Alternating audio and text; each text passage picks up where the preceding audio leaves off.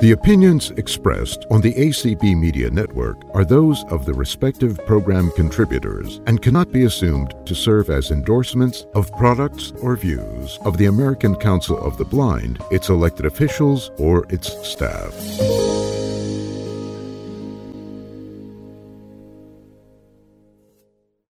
Good afternoon, everyone. This is Rylan Rogers. I'm the Disability Policy Advisor for Microsoft. I'm really thrilled to be with you this afternoon. Our partnership with ACB is really critical to the work that we do, and we need and really benefit from um, your feedback, your questions, and your needs in terms of driving innovation forward. I'm excited that today we're going to dive into a conversation where you'll get to hear from the engineering teams working on a variety of products to tell you what's new and suggested ways of using some of our tools in the in your life in areas of work and in areas of fun and, and play.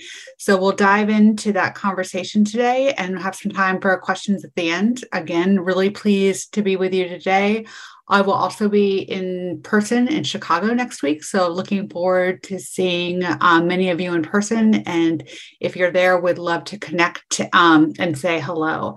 I'm going to pass it to Travis to give us a few more directions. All right. I am going to give out the continuing education codes for the beginning of the meeting. These are five digit codes. I'm going to give one at the beginning and one at the end. I will repeat this twice and only twice. Give you a moment here if anybody needs to find something to write with. It is five four. Uh, let me say that again. Five four. Again, that's five four. All right, back to you, Rylan. Excellent. And I'm going to pass it, um, I think, to um, somebody who's going to start the video and share screen so that we can hear from our engineering teams. Hello, and welcome to the Microsoft Accessibility Tool Features for Live, Work, and Play session. I'm Lori Allen, and I'm an accessibility technology evangelist at Microsoft. I work with our customers and partners to support them along their accessibility journey across three horizons. Adopt, build, and innovate. It starts with adopting accessible technology into their environments to create a more inclusive workplace. We then think about how they can add accessibility into their own products for their customers. And finally, we work together to create new and innovative products and features for people with disabilities. While these horizons are supported by technology, they really center around people, leveraging and building technology to make the world more equitable for people with disabilities. It's an honor to be with you today to talk about accessibility and to be a small part of your big event. Today, I'll introduce you to four brilliant engineers that are actively working to continually make our products more accessible. We've introduced some great accessibility features over the past year with more to come. We focus on building accessibility into our product designs from the beginning across our product portfolio because at Microsoft, we believe that accessibility is a fundamental right. But we can't do this alone. It's going to take organizations like ACB and Microsoft working together to bridge the disability divide. We recognize that the pandemic has increased the disparity between people with disabilities and those without disabilities. Because these inequities still exist, we will keep pushing the boundaries of what accessibility can do to create a truly equitable society. So how are we going to do that? We're going to approach it across four key pillars.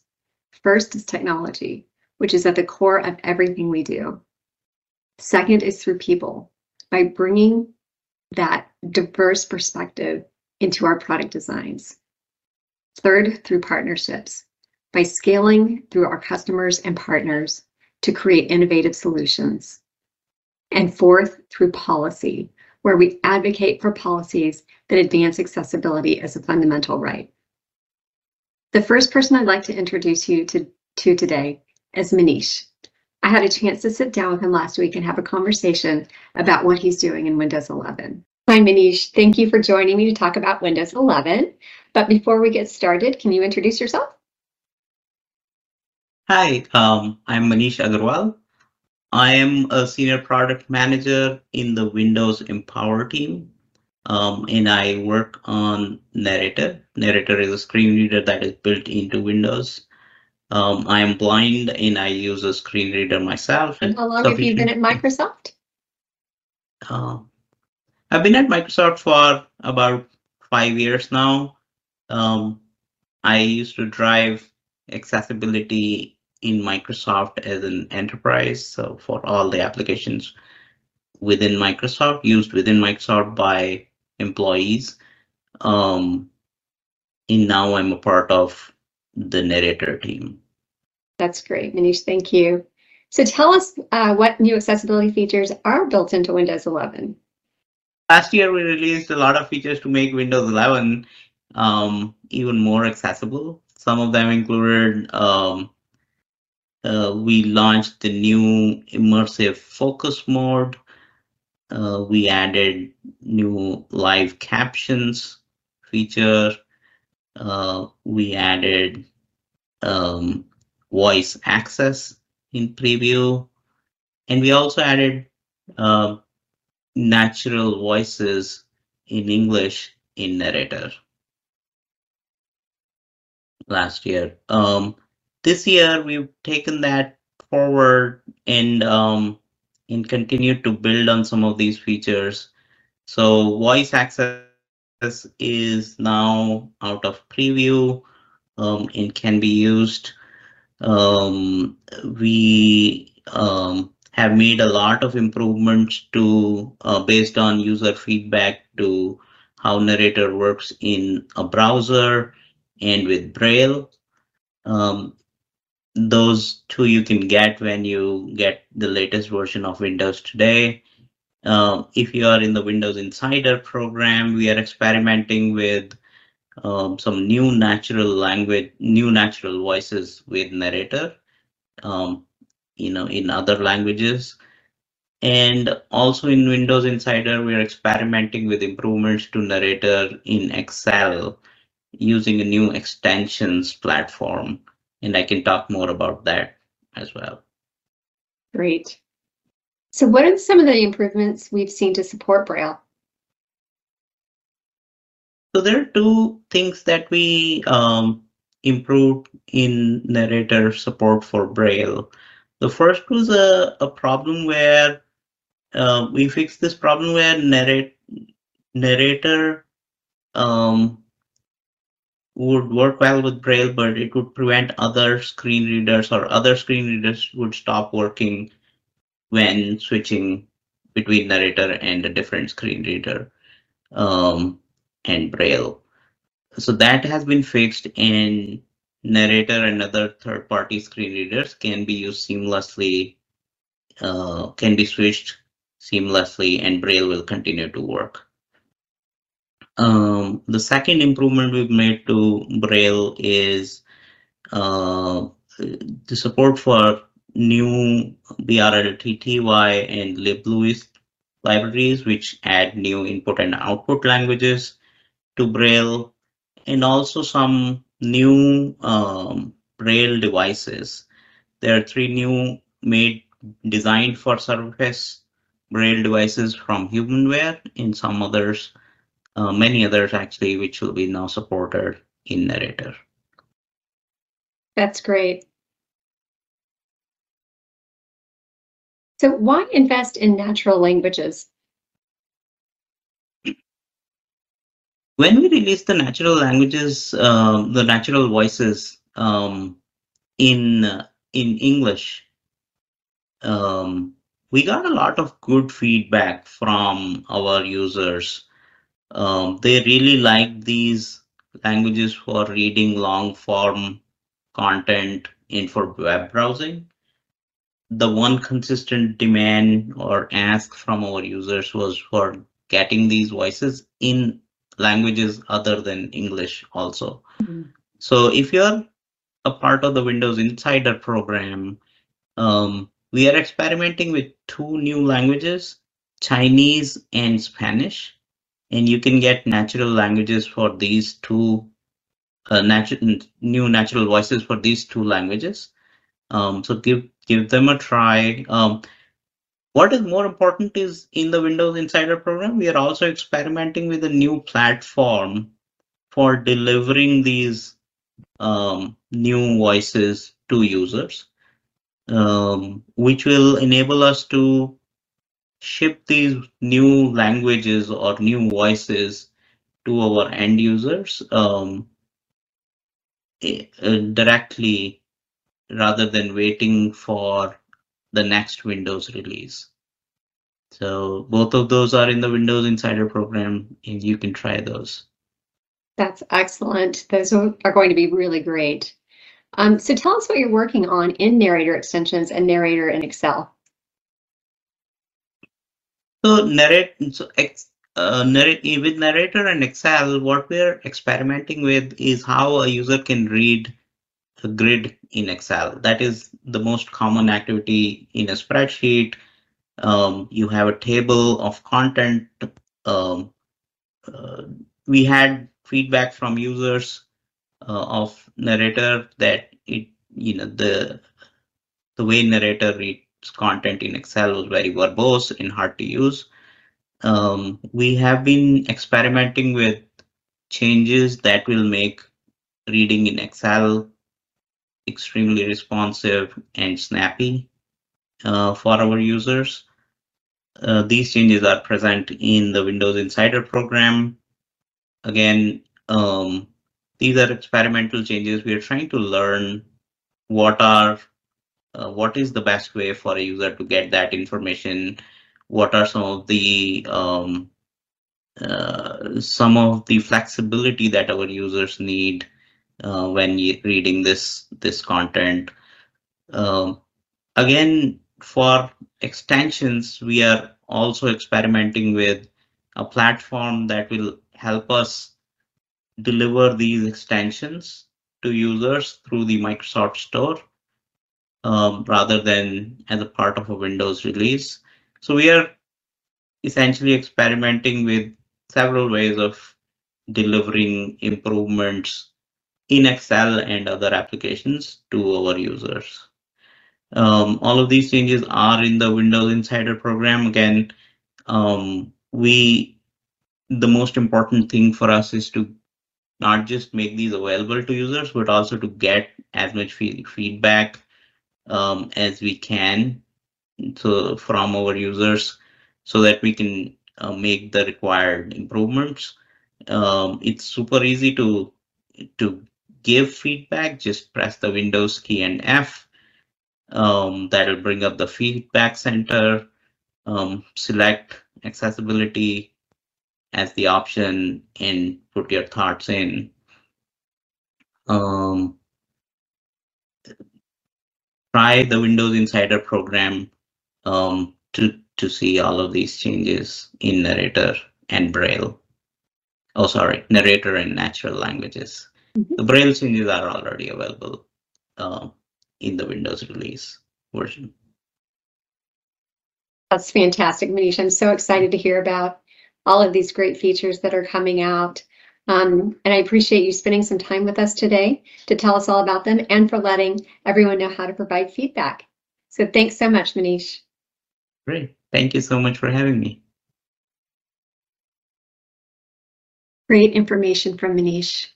Windows 11 is the most accessible version of Windows we've shipped, and I think that speaks to the work engineers like Manish are doing to prioritize accessibility into our products from the beginning. However, there's still opportunities. We recognize the impact these features have on people. Our second pillar, people, is all about that. We want to have a positive impact on the unemployment rate for people with disabilities. We want to see more blind people in the workplace with competitive integrated employment, and we think that Windows 11 can help us to get there. In addition to an accessible OS, you need apps that work for you. You need apps that allow you to create, consume, and communicate with a high level of productivity and efficiency, and you should be delighted with the experience. Let's meet Brett Humphrey. Brett knows ACB well, and he's excited to share what he's been working on. Hi, Brett. I can't wait to hear what you're working on, but first tell us a little bit about yourself. My name is Brett Humphrey. I'm the principal product manager on Teams, and I help focus on the accessibility uh, direction for Teams All Up. I've been on the team now for about a little over two and a half years, and uh, it's, it's been a lot of fun. Awesome. So tell us some things you're doing to improve Teams usability. Well, there's been clear feedback, particularly from the blind, low vision, and keyboarding community that, that Teams really needs to continue to improve usability. And uh, we've done quite a few interesting things over the last couple of years. And one, we went back to our design process and we're like, how do we really focus on the right design and what are design principles? And uh, so we're looking at three really core design principles that something be efficient, uh, predictable, and understandable. And so looking at those three, we've really tried to look at how do we make feeds, uh, the activity feed, chats, and the team slash channels, um, the team slash channels all look and feel very consistent when you use the keyboarding. Um, we spent some deep dive with a few specific uh, users. We did a detailed analysis of just tabs and how long it takes to get through things. So I've spent a lot of time really trying to make it feel more consistent, and not just consistent in Teams, but consistent to applications you're familiar with, like uh, say Outlook on the desktop and so forth. So yeah, a lot of work just over the last couple of years, and really trying to make things much more efficient and consistent for his users. That's great. So, so stepping back, you, you touched on it a little bit, but stepping back, what is the process that you use to capture community feedback and then get that feedback into the product roadmap? Yeah, it's an excellent question. Uh, we first of all, we do work with our enterprise disability answer desk. We take a lot of feedback. We work with a lot of customers. Um, work with quite a few external customers, both in the U.S. and worldwide, to get consistent feedback. Uh, secondly, we just hear a lot of feedback from the community. Folks such as yourselves that may be listening today uh, give feedback. Uh, three, we've got a internal group of users at Microsoft to give us plenty of feedback. Um, four, we've got a, narrator advisory board, which also occasionally gives us feedback as well. So it comes from a variety of sources and it's just ongoing uh, and consistent engagement. And then uh, another area where we spent some time was with our user research team and bringing people in specifically to look at uh, how certain workflows work and how people feel about the workflows. So we kind mm-hmm. of collect all of that and distill it down to hey, what are the top challenges that we see? And really, our goal as we continue to go forward is to really take all of these learnings and really adjust from the design level forward. We think that's critical. Um, so some of the changes that people want are are arriving in the upcoming version of Teams and what's called the new Teams. Uh, and then, of course, we'll continue to want feedback because it's we're not done improving. So you know, please please keep feedback coming. Um, so that triggers another question for me. Can you talk a little bit about Microsoft's approach to building accessibility in from the beginning, where we build it in and not bolt it on? Yeah, it's it, it's such a unique challenge because um, there's two things. There's very few products that are starting from the beginning, and so it's where and when do you uh, insert this work. So it is really about how do we engineer forward while uh, the balance and and also you know helping fix what what's in market today. And so from our point of view on the on the team side, really the usability feedback was so clear. We wanted to take this time where we were transitioning to this new version of Teams to really start from the user research to get the data, our feedback, and then again, as I noted earlier about our design principles of being efficient, uh, predictable, and understandable. I think those things are mm-hmm. critical, not just for those folks with disabilities, but for any user. And so uh, as the new teams rolls out, well, you know, continue to talk about how we believe we've made it more usable, how we believe we've made it more uh, understandable. Um, let me just give a, a couple of simple uh, examples. Um, we're trying to make the keyboarding feel consistent between the activity feeds, chats, and channels. We went with an approach that feels closer to the Outlook desktop, so it's something that you're used to. Uh, we've really tried to make it much more understandable by removing extra information. Teams tells you a lot more information than you need as a screen reader user. So we've started to trim some of that out. we've really drilled into the fine details as well, uh, where we can. Uh, for example, if you at mention somebody, somebody, it might be at mention Brett Humphrey, and you want to delete Humphrey, you'll hear that Humphrey is deleted when you backspace now. Um, when you're in the channels post now, you'll hear whether there's new posts or new replies. So we're really trying to take a holistic approach about making sure that you can be efficient when you're using it, not just with the keyboard, but in what you're hearing it and when you're hearing it.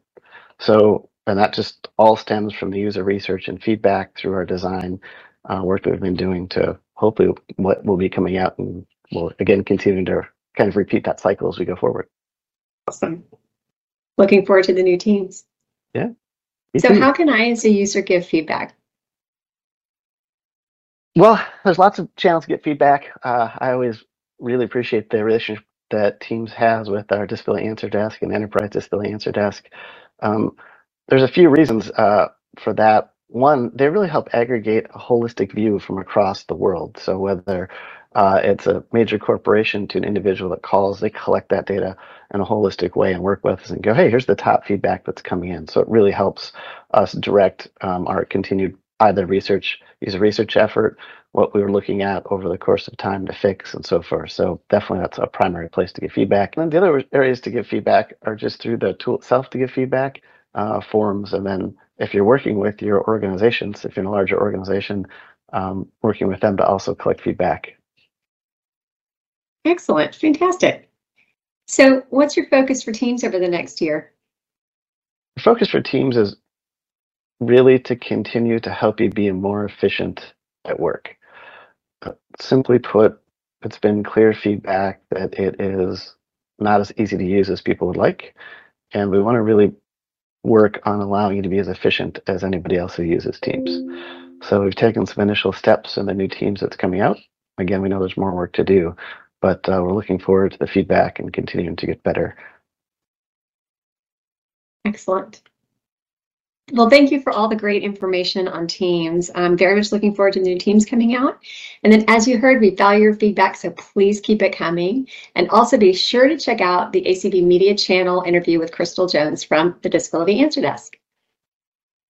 Awesome. Well, thank you for having me here today. I really appreciate it. And I wish you all a great rest of the ACB conference. In thinking about our third pillar, partnership, I reached out to Ryan Shugart from our cloud and AI team to chat about how we work with organizations like ACB to invent the future of accessibility. One example is the work we're doing with Be My Eyes to integrate AI into our disability answer desk experience. Let's head over to the expert to hear more. Hi, Ryan. We're all anxious to hear about the exciting world of AI, but let's start with an intro. Hi, Lori. Thank you for uh, allowing me to speak to you all today. My name is Ryan Shugart, and I am a subject matter expert on the Cloud and AI accessibility team at Microsoft. Uh, my team handles accessibility for a lot of the products that are used by developers as well as used by people in the workplace, such as Visual Studio, Azure, and even some of our business applications. I am really happy to be here and to talk to you all today. Thanks, Ryan. So for all of our developers in the audience, tell us about some of the accessibility features that are available in our developer tools. Absolutely. Visual Studio is one of the most accessible development environments out there, and that has recently only gotten better. We have good support for the major screen readers out there, and we have also introduced some features such as audio cues to allow you to know when, for example, a build process has started, when it has finished. We even will do things like letting you know if there is a breakpoint on a line and if there is an error on a line that has been found, It's all through different sounds. Uh, also, Many of these features are also available in VS Code, which is our lightweight text editor for people who do not need a fully featured IDE. In addition, not only do we want to make sure our tools are accessible, we want to make sure that the applications that are built with these tools are just as accessible. For example, in the latest version of Visual Studio, we are now testing an accessibility checker which for some types of desktop apps written in certain frameworks will run an embedded version of our Accessibility Insights tool, which I will talk about later, that will actually check to see if there are any accessibility issues found before the tool even finishes the build process. So therefore, your teams can check and make sure that the output that is being generated is just as accessible. That's fantastic and so valuable to all developers. So moving on, we've all heard about uh, the new generative AI-based um, tools coming out from Microsoft and from other tech companies. How can developers leverage these technologies to build their own tools and features? I'm so glad you asked, Lori. Uh, we have a new um, product that is coming out. I believe it is in public preview now, called the OpenAI Studio. This is a tool that surfaces ChatGPT as well as several other large language models, as well as some other AI capabilities to allow people to build their own chatbots to use in customer service or other settings. So you can build a chatbot with the power of ChatGPT, but customized to your own needs as an organization. And our Azure AI Studio lets you go through and build that, put all the, the pieces together, construct your own prompts, import your own data. We have been working extremely closely with the OpenAI Studio team to ensure that this product is accessible out of the box. And while it is not perfect today, we're still fixing a few final issues before it, it goes GA.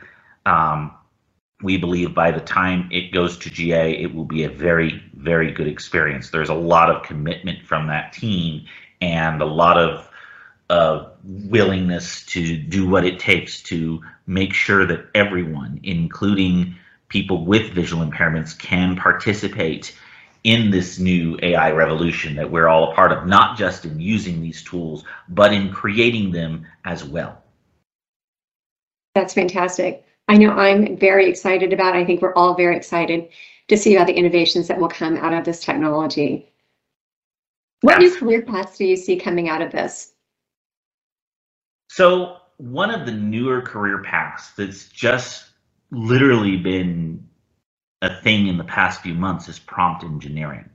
And this is where someone behind the scenes tells the AI what it should and shouldn't do. For example, when should it say it doesn't know something? What kind of tone should it take with the person?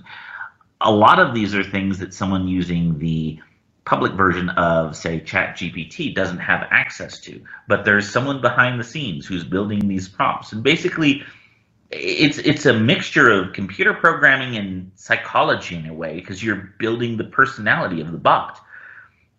Now, a lot of this is done through just text, just building up sentences and, and system prompts that govern the AI. And there is no reason that a blind or visually impaired person with the right tools could not fully embrace this career path. And it's one that we are working really hard to make sure that our OpenAI Studio allows people to do. That's great. So Tell us about the testing tools that we all have access to today to test for accessibility. Sure. So my team also is responsible for the Accessibility Insights tool that Microsoft produces. This is a tool that is both a browser extension as well as a Windows application that runs on a Windows machine. It will scan a desktop application to make sure that it is um, compliant with various uh, 508 and, uh, where appropriate, WCAG standards. The browser plugin is something any web developer can use.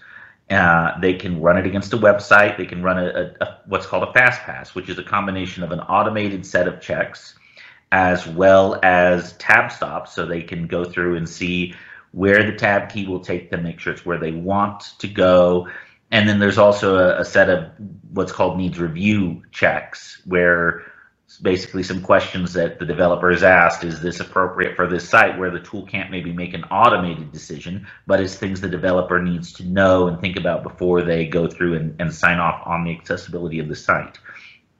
In addition if the developer wishes to they can go through a complete manual review process. This is definitely a lot more um, time consuming than just the automated fast pass, but they can go through a full manual review and check against most WCAG criteria.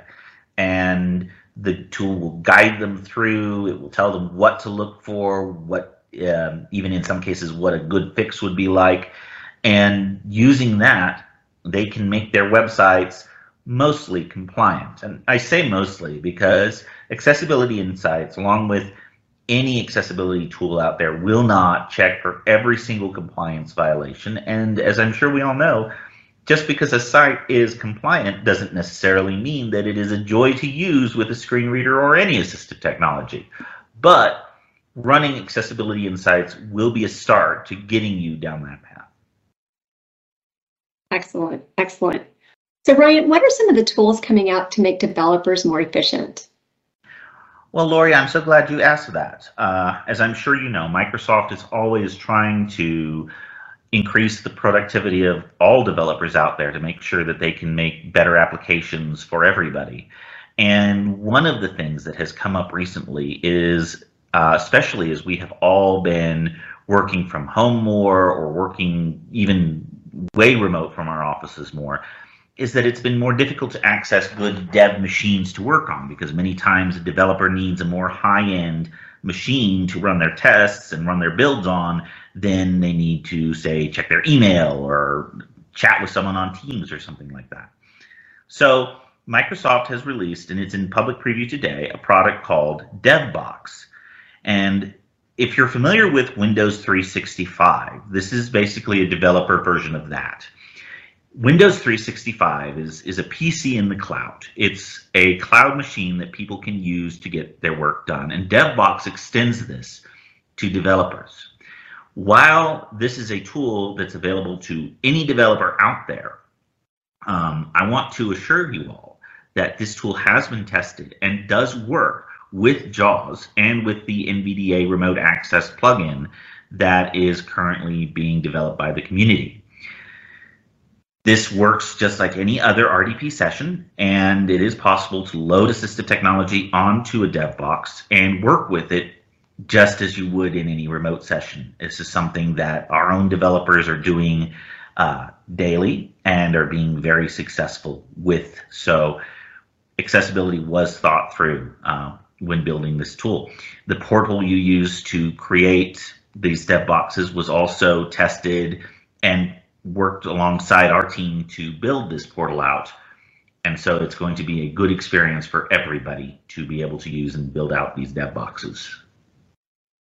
I love the flexibility that that gives to developers. Absolutely, especially in these days of remote work and such. Right, right. Well, Ryan, thank you so much for spending some time with us today and telling us about all of these great features that are coming out. And we really look forward to seeing what happens, especially with generative AI over the next few months. So thanks Absolutely. so much, Ryan. Thank you. A blind developer is not going to create inaccessible products. So if we get more developers who are blind creating products using accessible developer tools like Visual Studio and VS Code, that has a flywheel effect to accelerate accessibility.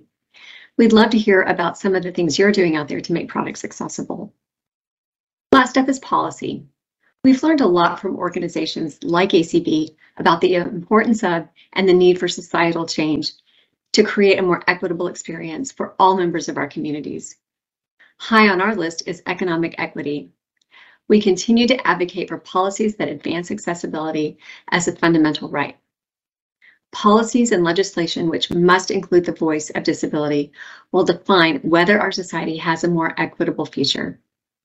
Speaking of the future, Saqib is no stranger to the ACB community. He's helped pave the way for what AI can do to empower people with disabilities.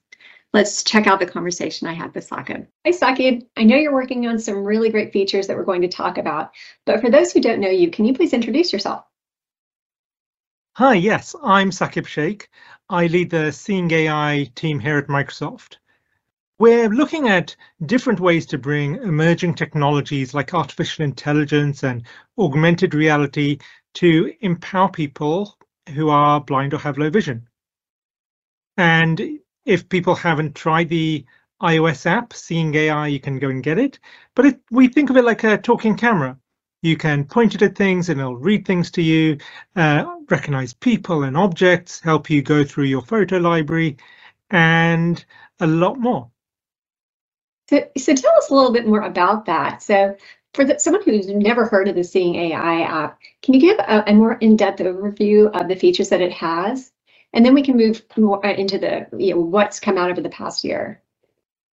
Yeah, okay. So it's been around for a few years now. As I said, it runs on iOS devices. And it really, some people have called it, you know, a Swiss Army knife of vision assistance.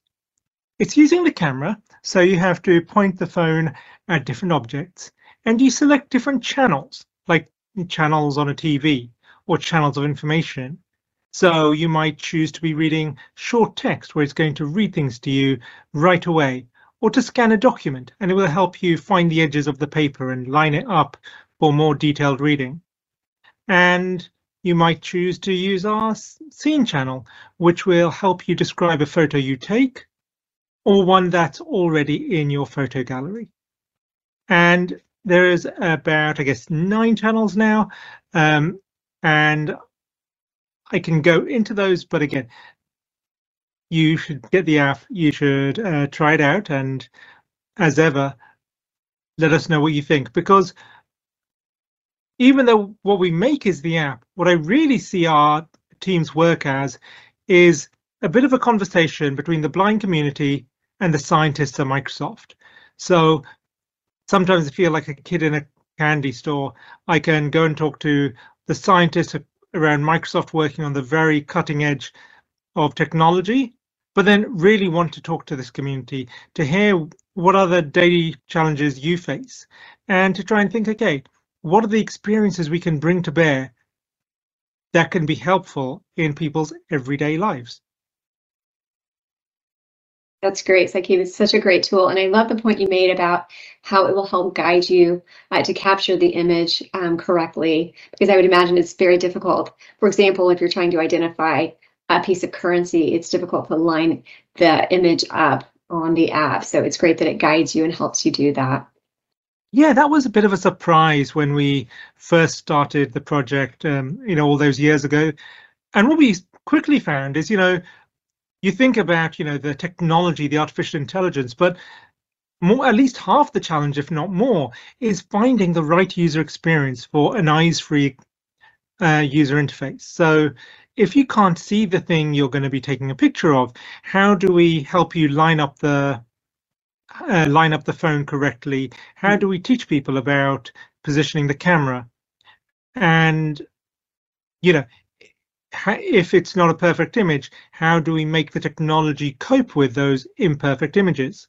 So it's good you brought that up because that is actually a significant chunk of where our research went, especially in those early days when this technology was so new.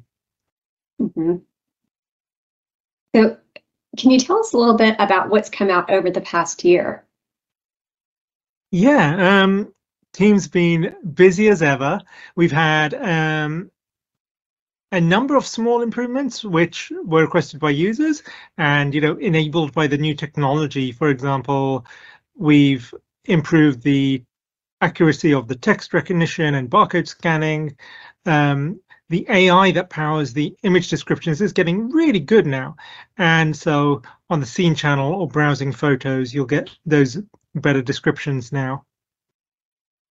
Also, That's the formatting we recognize for documents. So, you know, just across the board, the quality of the results you're getting keeps getting better. That's great. But then we had one big feature, which is indoor navigation, which is building on the World Channel, our audio augmented reality experience.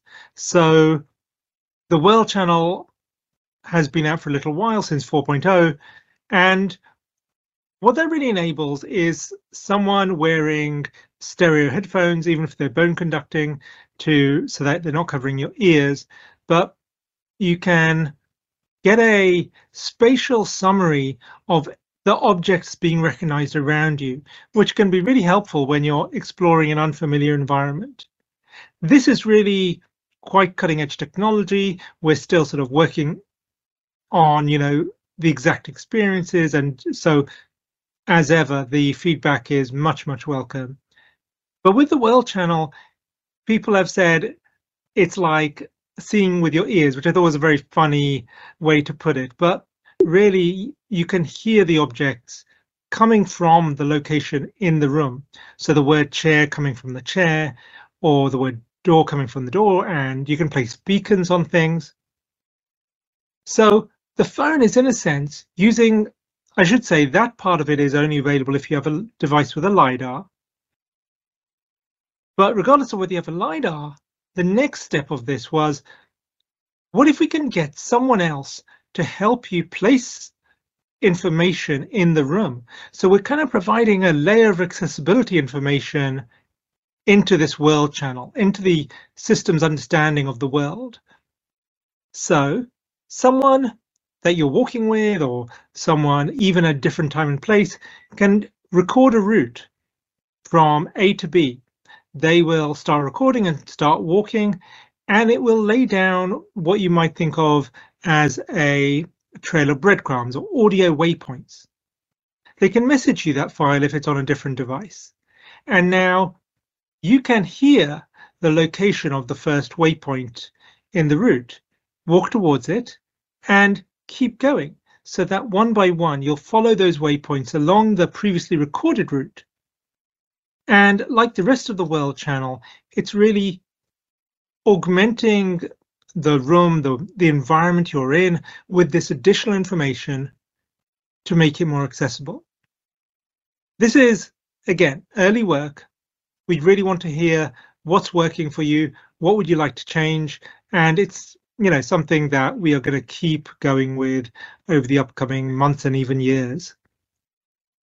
And we do have a little tutorial that um, goes into a lot more detail about how it works because this is the kind of experience that is quite hard to put into words and you need to hear for yourself. So if we have a moment, we can probably play that now. That sounds great, Saqib. I think that would be very useful. It's fascinating technology with so many great um, implications and applications. So I think uh, showing the tutorial will be very valuable.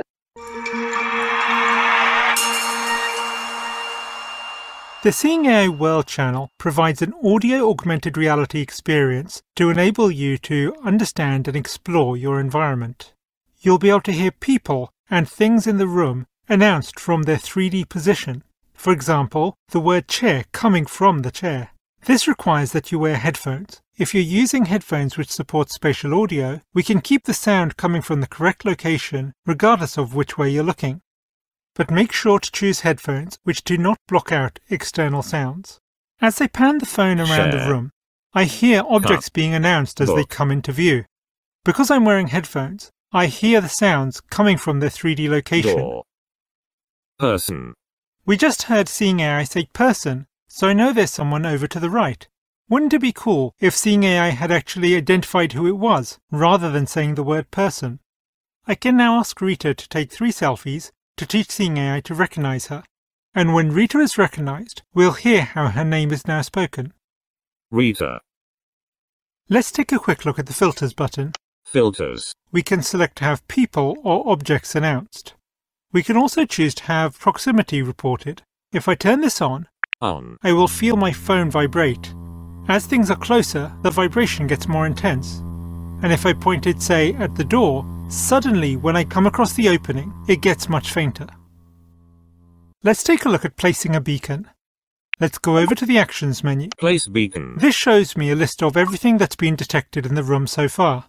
I'm going to select the door. I hear a beacon sound in my headphones and visually we see an arrow pointing towards the door and a label showing the distance. 3 meters. As I move towards the door, the distance goes down and I can hear the beacon getting louder. Meters. And as we reach the door, we hear this nice little success sound to indicate we reached there. And sure enough, we could walk straight through the door without touching the side. Indoor navigation is an exciting new feature which allows one person to lay down a trail of virtual waypoints. Someone can then follow the route later on by following the audio cues. While it is absolutely possible for someone who's blind to create the route, in this case, we're going to get a sighted colleague to do this. Let's create the starting point. We're going to turn around to show Seeing AI the location from all angles to make it easier to find it later. 100% completed. We can enter a name for the starting point. Now walk to the destination and tap End Route. As I walk, Seeing AI is creating waypoints every couple of meters. As you can hear from that sound and the ticks on the right. Now that I've reached the coffee bar, I'm going to tap Stop and enter a name for the destination.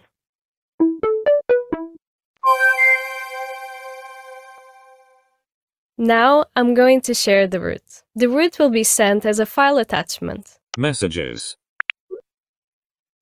Send message. Ah, we just got a message. That must be the route. Seeing AI has been opened and the route has been imported. I'm going to select to go straight to indoor navigation so I can try it out. Loading route. Now, we hear a sound coming from the first waypoint, and visually a series of balls stretching out along the route. Let's walk towards the sound, and that pop indicates we've hit the first waypoint. Let's keep going. There's another one. And another. And let's keep going. That success sound indicates we've reached our destination. And here we are at the coffee bar. So that's a brief overview of the World Channel and the idea of audio augmented reality. Seeing AI observes the world around you and recognizes things in 3D. It provides a variety of tools, such as placing a beacon, to help you interact with the world. This is really early technology, and we invite all feedback from the community. We want to know how you use this and how we can make it better. Can you, uh, anything else you can share with us about what's coming next? Well, before next, let's um, touch on one other area of work we've been doing this past year since we were last at um, convention, which is product recognition. So we have been partnering with um, a couple of large manufacturers, including Haleon and Unilever, on different forms of product recognition. So Seeing AI has been able to recognize tens of millions of products based on the barcode since we launched about, I think, six years ago now, 2017. And while we hear that's very useful, you don't always get the full information. So it tells you what the product is, but then you tap more info and the amount of information we can give you really depends on what we can get from the internet or the manufacturer. By working with these manufacturers, we partnered with Haleon to give much, much richer information about their products. And we hope to scale that out to other manufacturers in the future.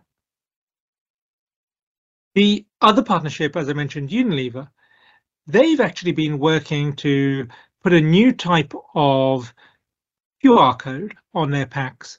So it's not a normal QR code. It's one that's been enhanced with a certain pattern, which apps like Seeing AI can pick up. So we partnered with them to make this happen. And on some packs currently only in the UK, you can now scan that um, QR code from further away than a barcode. It's much quicker to scan. You can scan it from further away. And again, you're getting much richer information coming straight from the manufacturer. So again, it's something we're going to scale to more companies, but excited to see where that goes in the future. I love to hear about these innovations and I look forward to hearing more of them over the next year. So anything else you can share about what's coming next? Well, what's coming next? Um, yeah, I think I can let you into a few things. Um, so the first thing we've been hearing about loud and clear is that people want this to come to Android. And I'm happy to say that the team is working on an Android version of Seeing AI, which we hope to be launching later this summer. If you want to be added to um, our queue for the beta program, then you can send an email us seeingai at microsoft.com. Um, and yeah, that that's something we've definitely heard from you. The other one is around image descriptions. So again, coming later this summer, we're working on some really exciting new technologies to describe images and let you query images. So right now, we have pretty good AI that will describe what's in a photo in a single sentence. But what if you want to get more information, more details on particular aspects or just more details? So can't say too much more about that just now, but that's coming later this summer. And again, we're looking for uh, beta testers who'd be willing to spend some time talking to us and trying out the experiences we're cooking up in the lab. So all feedback on the existing app, or if you're interested in the beta program, then please do email us, seeingai at microsoft.com. And if you haven't got the app already, then please do go give it a try. www.seeingai.com. Well, this is all very exciting, Saki. Thank you so much for spending some time with us today um, to share uh, a little bit more about this um, great technology. No, thank you. The pleasure as ever to talk to the community at convention. Are you using Seeing AI? If you are, we'd love to know what you think. In fact, check out Teams. If you're a developer, head over to Visual Studio. Spend some time in Windows 11, and when you do, let us know what you think. Our Disability Answer Desk is here waiting and hungry for the feedback that you have. All of you make us better at the jobs that we do. Thank you for taking this journey with us. It was a pleasure to introduce you to some of my friends at Microsoft. Hi, everybody. Thanks for hanging um, throughout that. And I'm really pleased that you got to hear directly from so many of the folks that are doing the development and, and get a little bit of a sneak preview of things that are coming. Um, we have some time remaining and would be happy to take some questions and answers and um, see how we can continue the conversation. Also, um, very open to direct feedback that we can collect and share back to the engineers that we heard from today. So, Beth, you may unmute.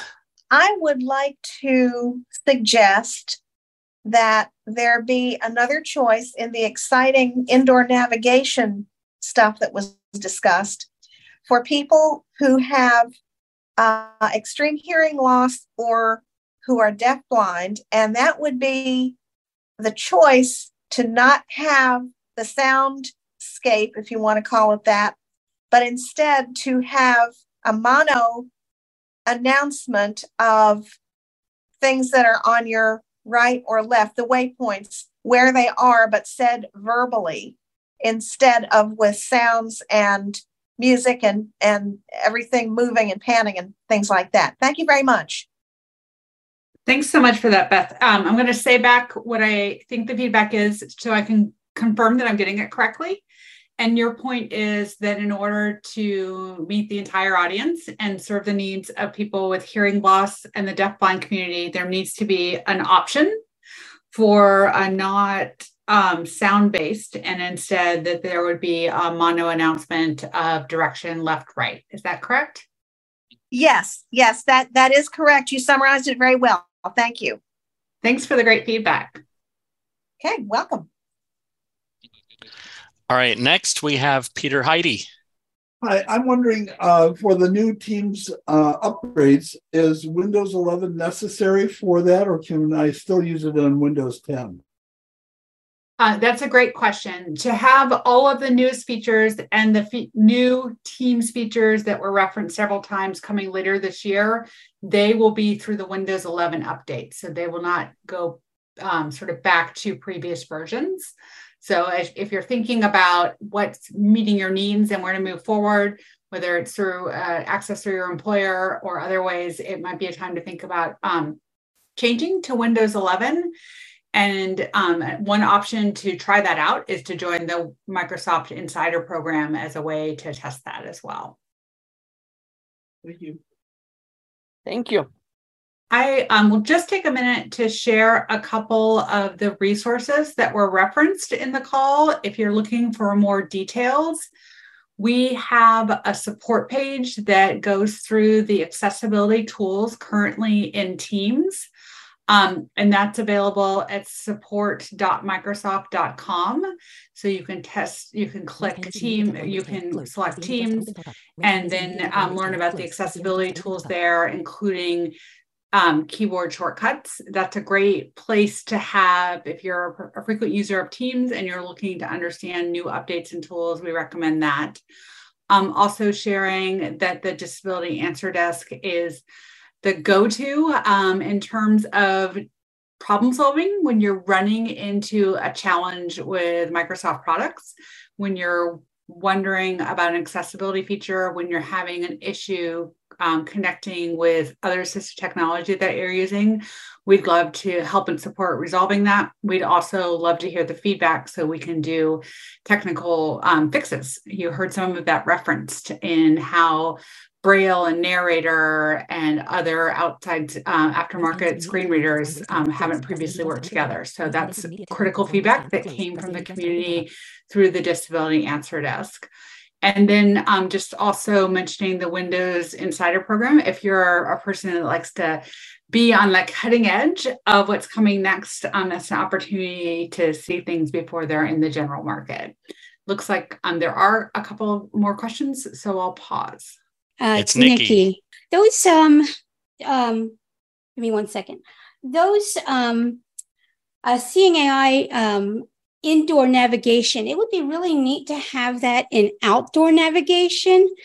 And what would be really neat with that is like my husband goes to the mailbox and then he will get his mail and then he'll start to veer because there's this place where you can't shoreline and he'll get caught up in a parking lot. And it would be nice to have some kind of a beacon that you could do. And it might be harder outdoors, I don't know. But it would be nice to have a soundscape that he could use since soundscape isn't anymore and they're incorporating some of that into seeing AI so that you could get back, you know, he could find his way back to the apartment, you know, stuff stuff like that. Even in a place where you can't use GPS or something. I don't know if that makes any sense or not. Yeah, that makes great sense. Um, it's a very helpful feedback. I, I know that has been raised before, but it's actually incredibly helpful to hear you say it because I can report back um, another request for that. And, and it's that demand that really drives the developers to tackle these problems. So thank you so much. And next we have Chris, Chris Schumacher. I just purchased a new computer a few weeks ago with Windows 11. And the previous computer I had had updated to Windows 11. So I was sort of familiar with how to do things there. But I just had a terrible time getting this new computer set up in the fact that a lot of things were in different places. It used to have a real straightforward way of letting Windows know what your default apps were, you know, for your email and your browser and all that. Um, I also had a problem when wanting to put JAWS on my computer. Um, they actually had to sort of unlock it because Microsoft had it locked not to be able to load JAWS. Just a lot of different things that I'm wondering why did that change? Um, there's issues of focus, and I don't know if that's JAWS, where I can be reading an email and all of a sudden my thing is is my focus is is on the desktop or um, just a lot of different things that are in different places with with different you know ways of doing things that is there a tutorial that we should have had to know how to deal with windows 11 those kinds of changes and so on and so forth i don't know if that makes any sense yeah, that's um, really helpful. I'm first of all, I'm sorry that it's been a frustrating experience. I I I, I can relate to those challenges. Um, can you help me understand a little bit more, particularly about the JAWS unlock and how you solved for that? Is that something that you got help from the Disability Answer Desk, or because that um, it's not how it should have happened? So I'm very interested in making sure that we collect that and what the solve was so that we can help figure out what went wrong. I think it was Freedom Scientific that had Okay. that I had called them to say I'm trying to download JAWS, and they said something about an S mode or something like that. That they were able to to get it so that I could uh, get JAWS. Okay. Um, to the overall experience, I will definitely share that. I don't have good answers on the why. Um, I feel like there's probably layers of technical questions there.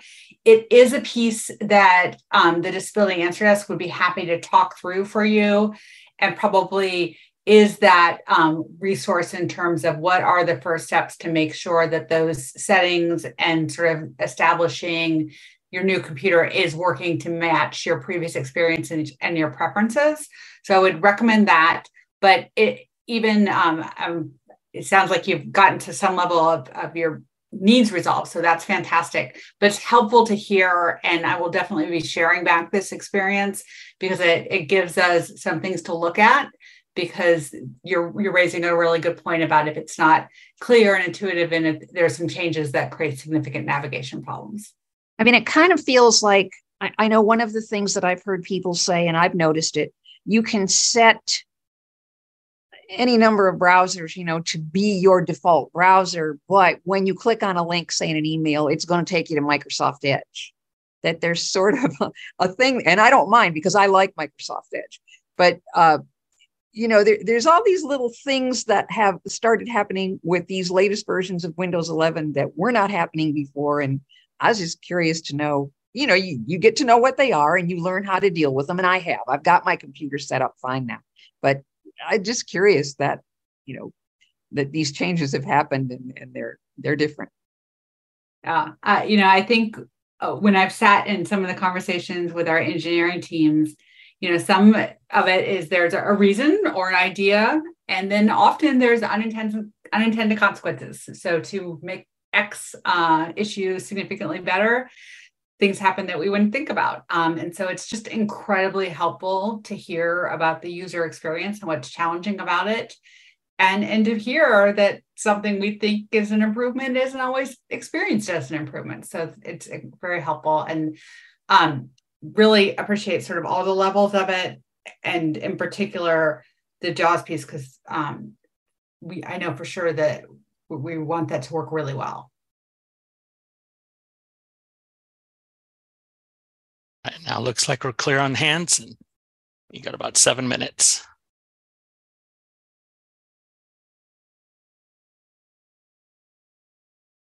Saqib shared the um, ability to give feedback directly and to get on the um, very coveted list of knowing when Seeing AI is on Android, which is email to seeing it at AI at Microsoft.com. So encourage you to share that with other folks, particularly um, Android users who may have been waiting um, because it's been a couple months since we've the the rumor mill has started that it's coming soon and so knowing um, that people can get the most current information may be helpful. Um, similar, helpful to know that you can look at some previews of what's coming faster in, in the new teams and how some of those features um, will look in terms of accessibility. And it goes back to um, our first question about versions, because some folks have preferences. So it might be helpful to start thinking about what's coming in the next version of Teams in particular, if that's part of your everyday life, uh, like it is for mine, or your work life, also true for me. Um, it's helpful to, to be thinking about the settings and what we'll all need to be um, most effective in the new um, Teams. I'm lucky enough to have gotten some uh, previews of it, and I have to say some of the the features seem to make my life work better. So I'm excited to see everybody else get those chances. I'll pause to see if there's um, any final questions or comments, input. Um, again, I'm going to be in person in Chicago, but if you are not and you wanted to reach out um, personally, I'm happy to connect. Um, it's pretty easy to find me. Um, my name is Rylin Rodgers, and my email is rylinrodgers at microsoft.com. It's R Y L I N R O D G E R S at Microsoft.com. I'll spell it again R Y L I N R O D G E R S at Microsoft.com. It looks like Tiffany has a question. Yeah, I just wanted to make the comment. I really appreciate the barcode feature on Seeing AI, especially for somebody whose hands aren't necessarily the steadiest. So that audio feedback is very helpful. And, uh, you know, if you use it long enough, it gets to where you can get pretty good with it. So I, I appreciate that. It's a, one of those small things, you know, a smaller detail, but it goes a long way. That's great to hear. I have loved that and have really appreciated now the partnership with lots of brands. Um, I am not blind, but I regularly use Seeing AI when I am in a pharmacy or a drugstore and looking for my choices and over the counter cough drops because with the brands loading the information into the barcode now, I get way more product information than I can get any other way. And I, you know, I tell all of my friends that there are resources in this. Um, and I, I have colleagues who um, have, like myself, learning disabilities or other challenges with print. And seeing AI with that product information has been really helpful.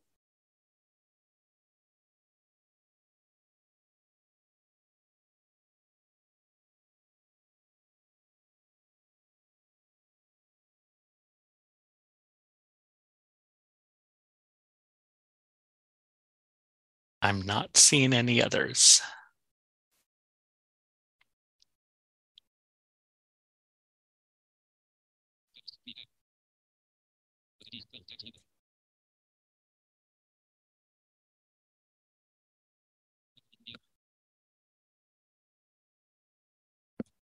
Since we have about two minutes left, would you like me to go ahead and give out the ending code?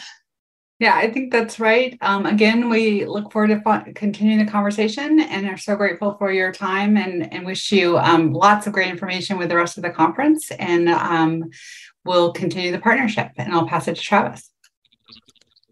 All right, I'm going to give out the ending continuing education code. I will repeat this twice and only twice. So repeat the first time in about three seconds now nine six nine four zero.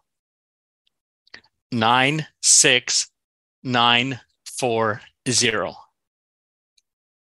With that, we'll close this session and um, wish you all a great evening and a great rest of the conference. Thanks so much.